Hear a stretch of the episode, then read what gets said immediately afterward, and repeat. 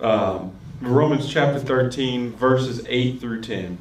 It reads, Owe no man anything but to love one another, for he that loves another hath fulfilled the law. For this, thou shalt not commit adultery, thou shalt not kill, thou shalt not steal, thou shalt not bear false witness, thou shalt not covet. And if there be any other commandment, it is briefly comprehended in this saying, namely, Thou shalt love thy neighbor as thyself. Love worketh no ill to his neighbor, therefore, love is the fulfilling of the law. Let's pray. Heavenly Father, we thank you so much for your word. Thank you for revealing your word to us, giving us eyes to see and ears to hear, Lord. And just pray this morning as I, I seek to expound your word to your people, Lord, that you would give me the words to speak, that you would give us ears of wisdom and understanding. And just pray that your name is glorified in this time, Father. In the name of Christ. Amen. So let's do a little um, review here and a little flyover, kind of. You could almost bro- broken down Romans as chapters 1 through 12, uh, 1 through 11, as we've seen, is Paul's doctrinal portion of the book of Romans. He's teaching doctrine from chapter 1 to chapter 11, and we we, we march through all that stuff. Um, we see justification by faith alone. We've seen election. We've seen reprobation. We've seen uh, eternal security. We've seen all these things, and then when he gets to Romans chapter 12, Paul kind of changes gears and goes into, he says, And I beseech you, therefore, brethren, by the mercies of God, by Romans chapters 1 through 11, if you believe Romans chapter 1 through 11, he says, By the mercies of God, to then present your bodies as a living sacrifice, wholly acceptable unto God, which is a reasonable service. He says that's your the most logical response to saying I believe Romans chapter 1 through 11 is the fact that you're laying down your life for him. And he, he goes in to display us how we're, we're supposed to do this. If you remember when we were in Romans chapter 12, he kind of goes through how you should use your gifts and talents and lay those down for your brethren within the church. And then he also deals with how you should react to somebody when somebody's persecuting you. And now we, he goes into chapter 13 right here, and, he start, and then he tells us to be obedient to the government. And that's something maybe some of us in here struggle with, myself included. But that's what God's commanded for his people. And then we come to this portion here in Romans 8 through 10 where he tells us to love them. So, my three points today they're pretty easy. It's love for neighbor, love for God, and love fulfills the law. So the first point here is love for neighbor. And this here, though it's almost a change in focus from what Paul was just saying to us, but it still ties into it. He commands us to obey the government and to, and I quote, render therefore to all their dues. So it, remember, I brought out, it was, it was talking about paying taxes. You're supposed to pay taxes. So that's rendering, therefore, to all their dues. Then he follows that. The very next sentence is, owe no man anything, but to love one another. So render to them what, the, what is due to them, and owe no man anything but to love one another. So Paul follows a very specific command with a more of a general one. The specific one is to obey the government and to pay, the, pay them and pay for them. The general one is to owe no man anything. But the general commandment applies to the specific one as, as well. So don't owe the government, but we are to love them. Yeah. That's how I feel too. now, this command may be hard to follow as we've seen in chapter 13, but it's a command by God to his people. If God commands it, we're to obey it. But to answer what loving them would look like, we must not make up our own definition of love either. Biblical love is not simply feelings. It's not that I have butterflies in my stomach for them. It's not that I just think happy thoughts about them. Love in the Bible is an action word, it's a verb. It's not something that describes how you feel, but how you act. So, to submit to them and to obey them is to love them. Even if I don't agree with their philosophy or theology. God calls us to submit and obey, and in doing so, we are loving them. Now, of course, I brought this out very clearly last week that this obedience to them is not just something that we blindly do no matter what they say. It's obedience to the higher power. And since God is the highest power, it's obedience to Him first. So if they command something that by doing it you would be disobedient to God, you do not obey that. And we saw the pictures of that. Remember, they told him, don't preach Christ. and Peter's like, should we obey you or should we obey God? You judge. We have to talk about Christ. You can arrest me, you can persecute me, you can kill me, but I'm still going to talk about Christ because I'm commanded to do so. And nothing that you do will stop me from doing so.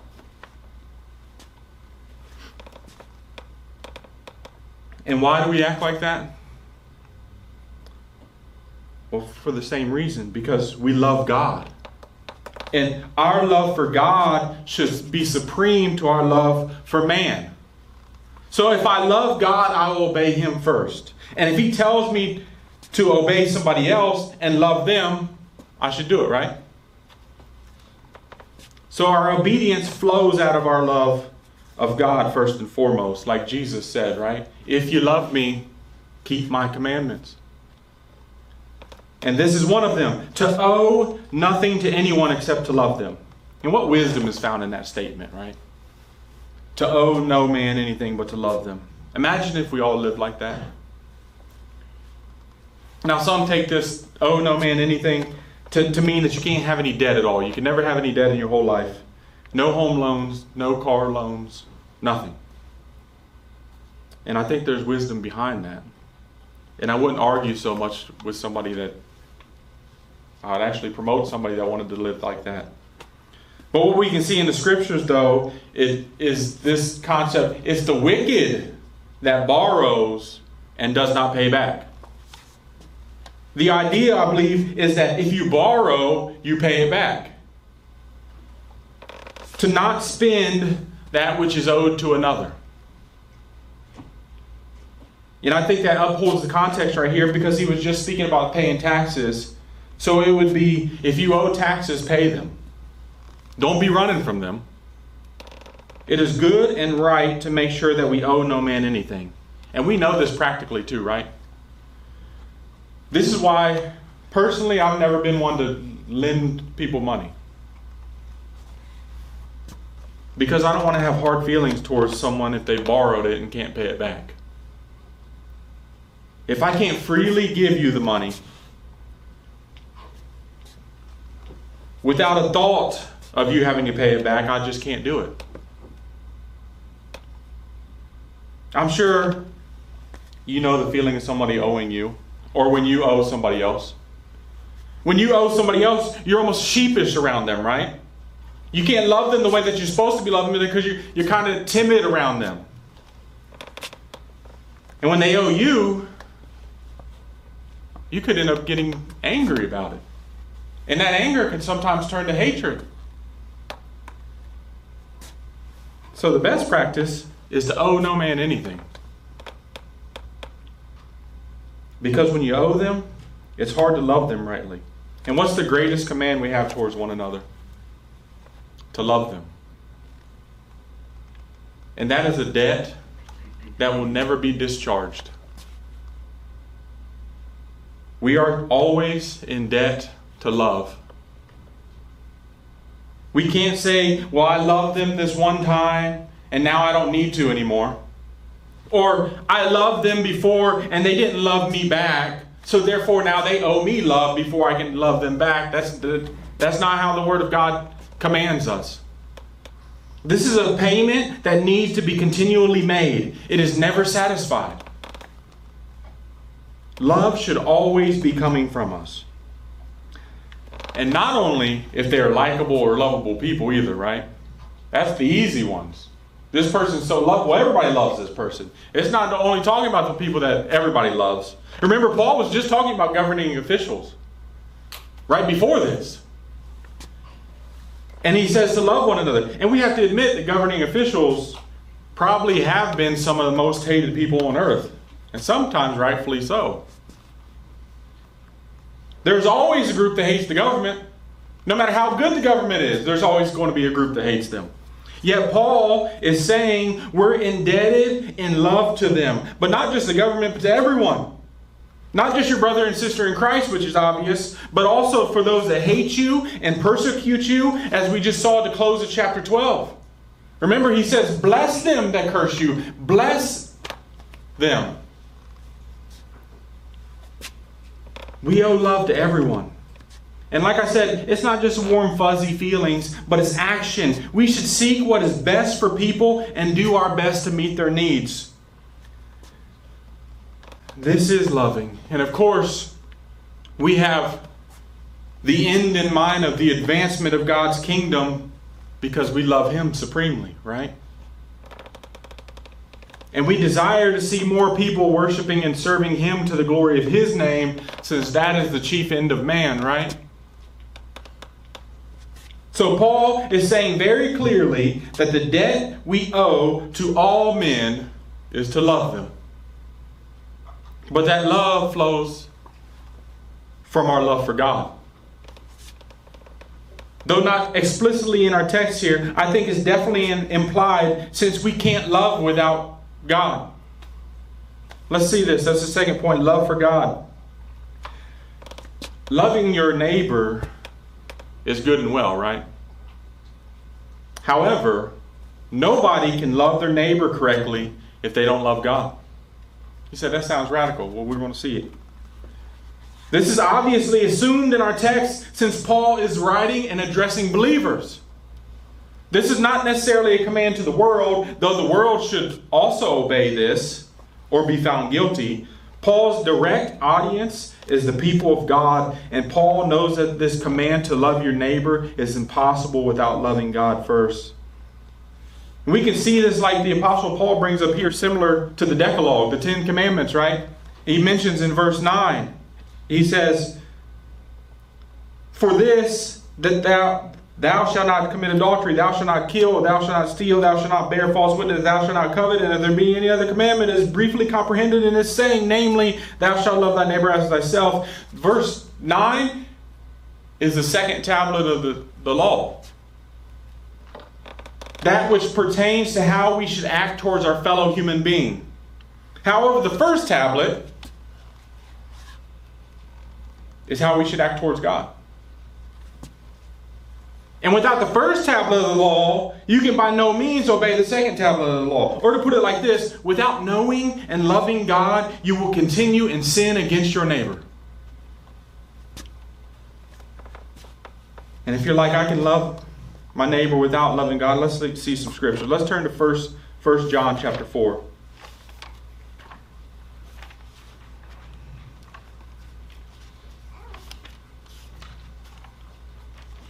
First John 4 and verse 7.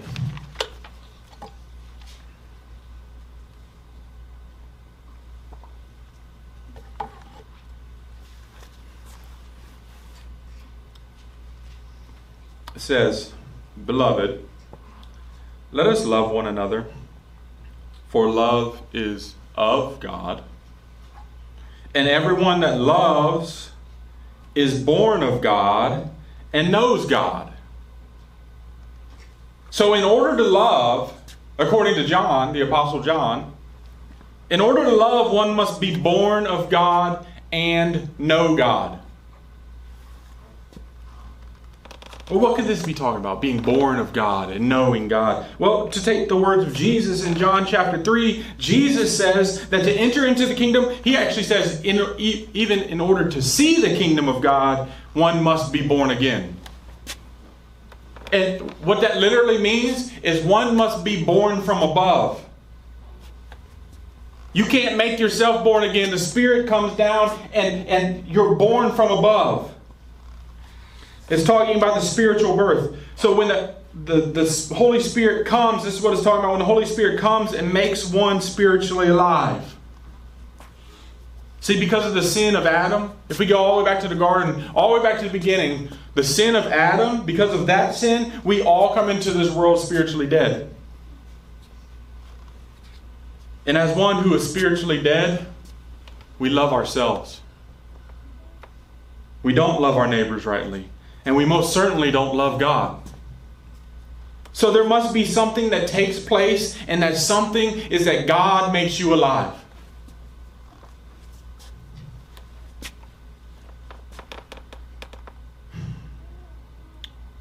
We were talking before the service, and it just it had me thinking of when you know God made me alive and how how much of a blessing it is that I you know being a drunk drug addict pagan and God made me alive. And I y'all can probably all say pretty close to the same thing. Chasing after the, the world and all, all of its fleeting pleasures, and then one day God makes you alive. It wasn't as though I was like, on this day, I'm going to be made alive. God just did it. He must give you spiritual life. And when you are born of God, you can love God and love your neighbor. But it also says those that are born of God and know God. So, once again, Jesus in John 17 tells us what this means. It says, And this is life eternal, that they may know thee, the only true God, and Jesus Christ, whom thou hast sent. The way one knows God is through the Lord Jesus Christ, and that's the only way one knows God. There aren't many ways to God. Not all religions teach something true about God. There is only one God and one mediator between God and man, and that's the Lord Jesus Christ, and that's it. So if you're born of the Spirit and know God through our Lord Jesus Christ, you can love your neighbor. But doesn't the world tell us that we must love ourselves in order to love others? And that, that's the gospel they preach, is it not? You need to love, learn how to love yourself before you can learn how to love somebody else. Well, turn with me to, back to Ephesians chapter 5.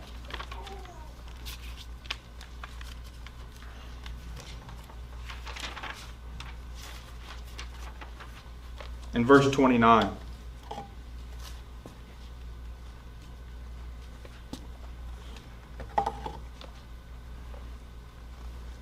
Now, this is a beautiful portion of Scripture here talking about how husbands and wives should relate to one another. But look at verse 29. And talk about how the husband should lay down his life for his wife. It says, For no man ever yet hated his own flesh but nourishes and cherishes it, even as the Lord the church. Listen to Matthew Henry, what he says on this. No man in his right senses ever hated himself, however deformed or whatever his imperfections might be, so far from it that he nourishes and cherishes it. He uses himself and a great deal of care and tenderness, and, it, and is industrious to supply himself with everything convenient or good for him, with food and clothing and etc.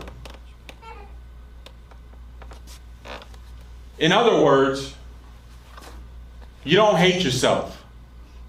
Your problem is you love yourself too much. That's our problem. We that that it's not that we don't love ourselves, as the world says. Our problem is that we love ourselves so much, therefore we don't love others rightly. It says, No man ever yet hated his own flesh, but he nourishes it and cherishes it. That's the world's problem. It's not a lack of love for self, but it's a supreme love of self.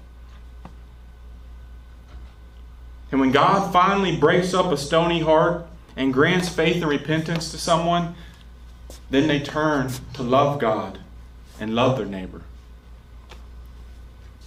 Which, as it says, is the fulfillment of the law, which is our third point here. Love fulfills the law.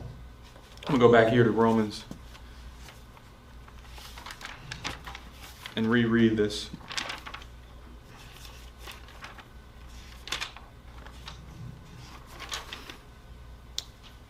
It says, Owe no man anything but to love one another, for he that loves another hath fulfilled the law for this Thou shalt not commit adultery, thou shalt not kill, thou shalt not steal, thou shalt not bear false witness, thou shalt not covet.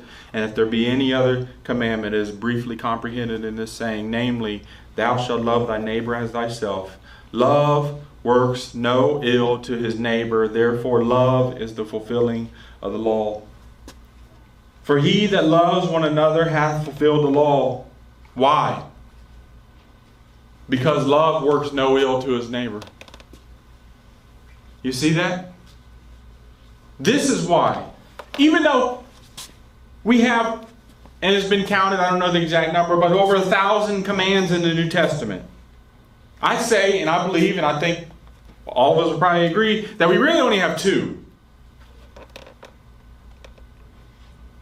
And in case you think I'm wrong, let's turn back to actually Matthew 24 or Matthew 22.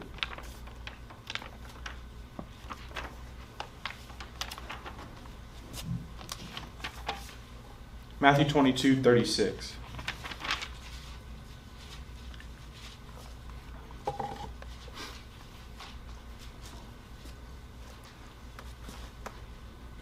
Says, Master, which is the greatest commandment in the law? Jesus said unto him, Thou shalt love the Lord thy God with all thy heart, with all thy soul, and with all thy mind. This is the first and greatest commandment, and the second is like unto it Thou shalt love thy neighbor as thyself. On these two commandments hang all the law and the prophets. So, in other words, all the commandments in the Bible can be summed up like this Love God, love your neighbor.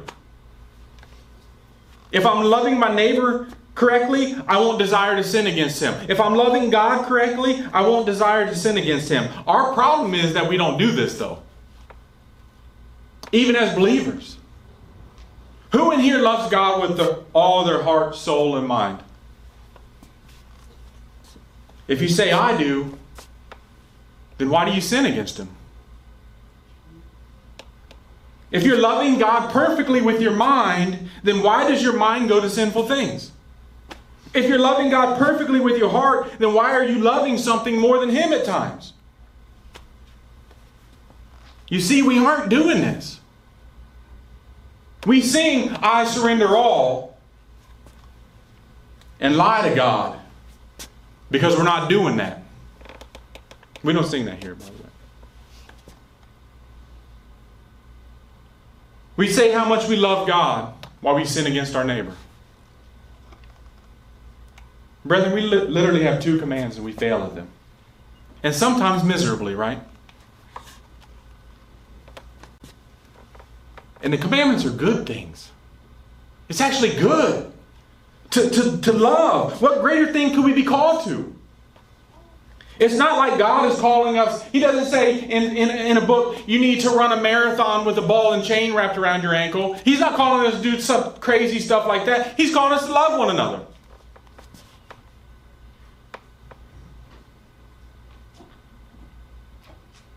the very best thing we could be called to and take part in. Remember, it says in 1 Corinthians 13, it says, But now abide faith, hope, and love, these three, but the greatest of these is love. The greatest of these is love. It's a great thing to be able to love. It's a blessing that we have in this, and yet we still miss that mark. We still fail. Yes, he who loves fulfills the law. And yes, we do this as Christians, but we also don't do this at times as Christians. So we don't fulfill the law perfectly. So, what's the answer for that? John tells us, he says, My little children, these things write I unto you, that you sin not. And if any man sin, we have an advocate with the Father, Jesus Christ the righteous. That fact that you sin means that you're not righteous. However, as believers, we have an advocate. This means one who pleads another's cause before a judge. It, it could be a defense attorney, if you will. He stands in your place. Ours is Jesus Christ, the Son of God. He stands in our place. He is our substitute. He is what is called our surety. Yes, we fail in loving God and loving our neighbor. Yes, we do love God and our neighbor, and oft, but oftentimes we still do fail at it. And Jesus Christ, the eternal Son of God, came down from heaven. He condescended from the glory which he had with his Father before the world was to a babe in a manger, and he took on flesh and he dwelt among us. And in his earthly ministry, he perfectly loved God and his neighbor. There was never a time that he didn't. And in this, he fulfilled the law for his people.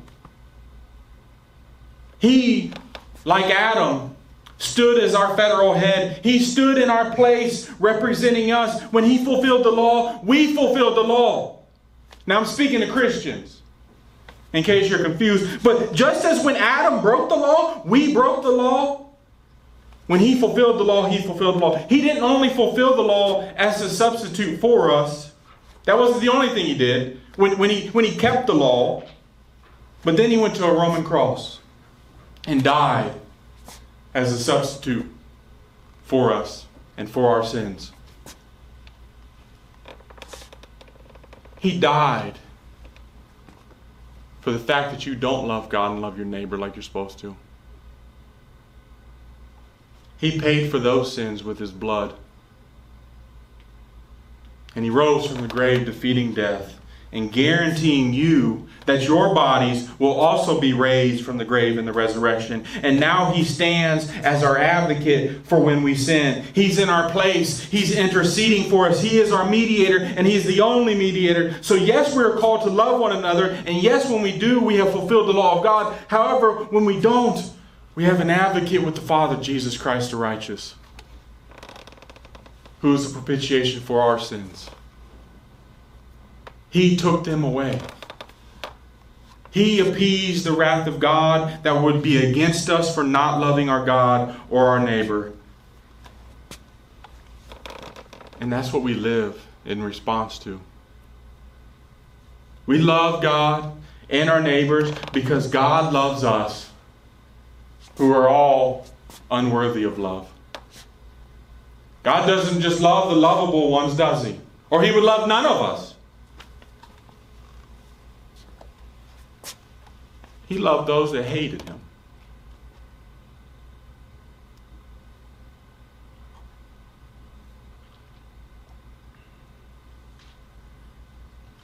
And when we are loving our neighbors, we won't be committing adultery. We won't be killing them.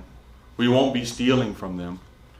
We won't be bearing false witness against them or coveting their things. And if there any, be any other commandment, we will be obeying that too, right? Because we love God, we know God, and we are born of God. Let's move into our application here. Our call, call to faith and repentance. As always, I've uh, this is for the unbeliever that sits in here.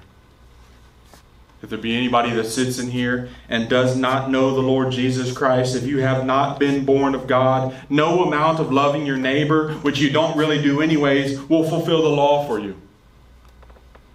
You have broken the laws of God, and by that you stand condemned, and no amount of good works can free you from this condemnation. You can't look at your neighbor and judge yourself based on them. You can't look back in history and say, well, I'm not, at least I'm not Adolf Hitler or Saddam Hussein or Osama bin Laden. And maybe you've sinned more than them. Theirs was just very public. God looks at perfection and judges based on that. Unless you sit here perfect, perfect today, you will be condemned. You say, Well, Jeremy, I know you're not perfect. You got that right. But God sees me as perfect. Why? You ask. Well, thank you for asking that. Well, it's in spite of me. It's not that I'm so good that God sees me as perfect. It's the fact that the good and perfect works that Jesus did in his life are accredited to me. That's when we when we say just, just justification by faith alone. I stand just before God because He He has credited the good works of Christ into my account. And He sees me as righteous. It's the fact that the Son stood in my place on Calvary's cross. And his blood was shed for my sins. It's the fact that when then Jesus rose from the grave, as it says in Romans chapter 4, for my justification and ascended to the Father's right hand where he's making intercession for me. So when God sees me, he sees the perfection of his Son that has been accredited to me by faith. And that's your calling this morning if you don't know him. Not to love your neighbor better, but to believe upon the Lord Jesus Christ. It's to know God through Jesus Christ, and then you'll be able to love your neighbor correctly. So look to Christ this morning and repent of your sins. Now let's come to the believers in here. One of the main things a believer must do in his life, and really never gets past, never you, ne- you never get past it, is to keep looking to the gospel. You keep preaching the gospel to yourself. You can have, if you will, gospel colored glasses. You may be like, well, I, I, the gospel 10 years ago, so I don't really pay attention to that anymore. Well, I don't think a believer truly feels that way. But the fact is that even as believers, we continually look at the gospel and believe it. That's what we're here for. If you thought you came here so we can just sing some songs and, and jump around and do it, you're here for the wrong reason. We're here to sing the gospel. We're here to hear the gospel preached. When we partake of the Lord's Supper, we see the gospel pictured, and our fellowship with one another is in the gospel.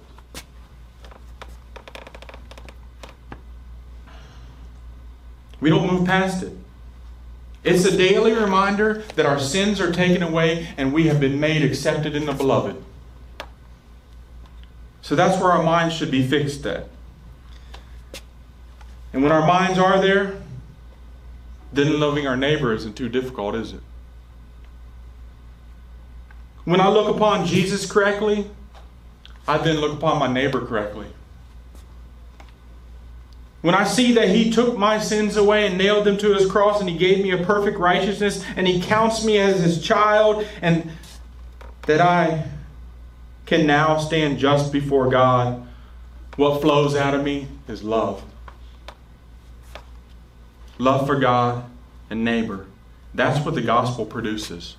So, our call as believers is never to move past the gospel, but to dig in more to the gospel, to constantly be reminded of it, to keep it at the forefront of our thoughts. And then these actions of loving our neighbor will flow from that.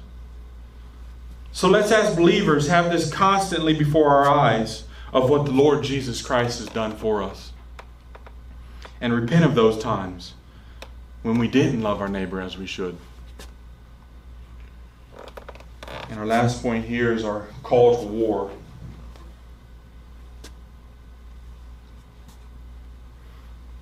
Now, obviously, part of our battle as Christians is to keep our minds fixed upon Christ, as was just mentioned. But I want to bring this out from the text. We are called to love our neighbor. And as I mentioned in the doctrinal portion, this doesn't mean to have warm, fuzzy feelings about them.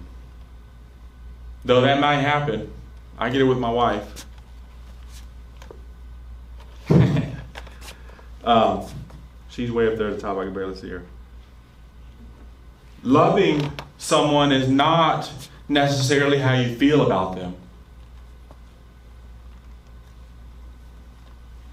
but what you do for them. Loving them is not simply about what you don't do to them either, right? Like verse 9, verse 9 says, Thou shalt not commit adultery, thou shalt not do this, thou shalt not do this, thou shalt not do this. It's not simply about not doing those things, even though that is included, We can say the flip side of those commands are also true if we are loving them. You should not commit adultery, but you should do things that promote a healthy and loving marriage. You should not kill, but you should do things that promote life and well being. You should give instead of steal. You should not bear false witness, but speak words of encouragement, comfort, and edification to and about them. You should not covet, but praise God that they have what they have. This is loving our neighbor. And each of us in here can probably look in the mirror and say, we can do this better. Every single one of us. That we have work to do. John tells us in 1 John 3, he says, he teaches us that when we perceive the love of God, in that he laid down his life for us, that we ought to lay down our lives for the brethren. So it's, looking upon the love of God and realizing that it wasn't just God having warm, fuzzy feelings about me. It was the fact that He sent forth His Son to die in my place. He laid down His life for me. Therefore, I ought to lay down my life for the brethren. It's to lay down our lives. Now, this isn't just a one time act, right? It's your life. This is part of our battle, part of the war we fight. It's giving up more of ourselves for the betterment of others. And this doesn't only mean taking care of their physical needs, though that is included. This means, I believe, first and foremost, that we preach the gospel to people. We don't forsake caring for their physical needs, but we desire their spiritual need to be taken care of more. So we desire the whole of man to be taken care of. Is this not what we're called to do? I mean, if love God and love your neighbor could be summed up, it would be love God by worshiping and serving Him, and loving your neighbor by taking care of them physically and spiritually. That's our call here. And we ought to do that to the best of our ability. And as we are doing that, we're fulfilling the Great Commission, which is our mission, right? If there was a mission statement for our church, which I don't know if we'd ever need one, because it would be just simply the words of the Lord Jesus Christ Go ye into all the world and preach the gospel to every creature. That's our mission. That's every church's mission.